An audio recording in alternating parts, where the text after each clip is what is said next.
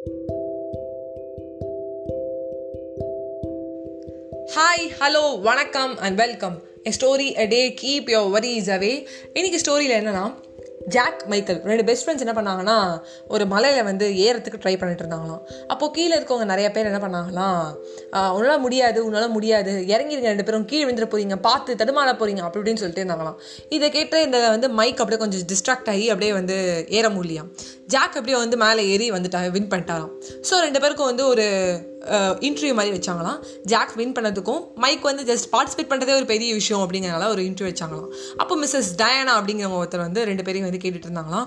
Like first of all வந்து Mike நீங்கள் சொல்லுங்கள் நீங்கள் வின் பண்ணலை. அதுக்கு என்ன ரீசன் நீங்கள் நினைக்கிறீங்க அப்படின்னு கேட்டாங்க அதுக்கு வந்து மைக்கேல் சொன்னானா இந்த மாதிரி வந்து எனக்கு காது கேட்கும் ஜாக்குக்கு காது கேட்காது. அதனால தான் வந்து நான் வின் பண்ணல அப்படின்னாங்க.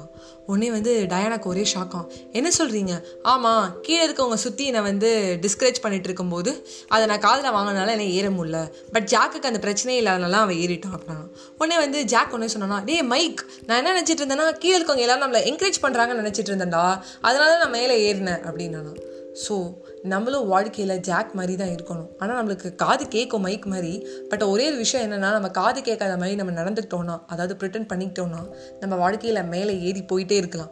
யார் சொல்கிறதையும் நம்ம காது கொடுத்து நின்று கேட்டு ஆன்சர் பண்ணோம்னா நம்ம அங்கேயே இருந்துருவோம். நம்மளால் முன்னாடி போக முடியாது. நம்மளை பற்றி பேசிகிட்டு இருக்கவங்க நம்மளை வந்து டிஸ்கரேஜ் பண்ணிகிட்டு இருக்கவங்க அதே இடத்துல இருந்து வாங்க அடுத்தது வாடா வாடா வாடான்னு சொல்லி ஒருத்தர் ஒருத்தர் டிஸ்கரேஜ் பண்ணிட்டு இருப்பாங்க. பட் நம்ம பண்ண வேண்டிய ஒரே ஒரு வேலை அவங்க சொல்கிறத எதையுமே காதில் வாங்காமல் முன்னேறி போயிட்டே இருக்கிறது. அதான் ஜாக் பண்ணோம் அதனால தான் அவன் வின் பண்ணான். நின்று கேட்டோன்னா வாழ்க்கையில் ரொம்ப கஷ்டம். Have a good day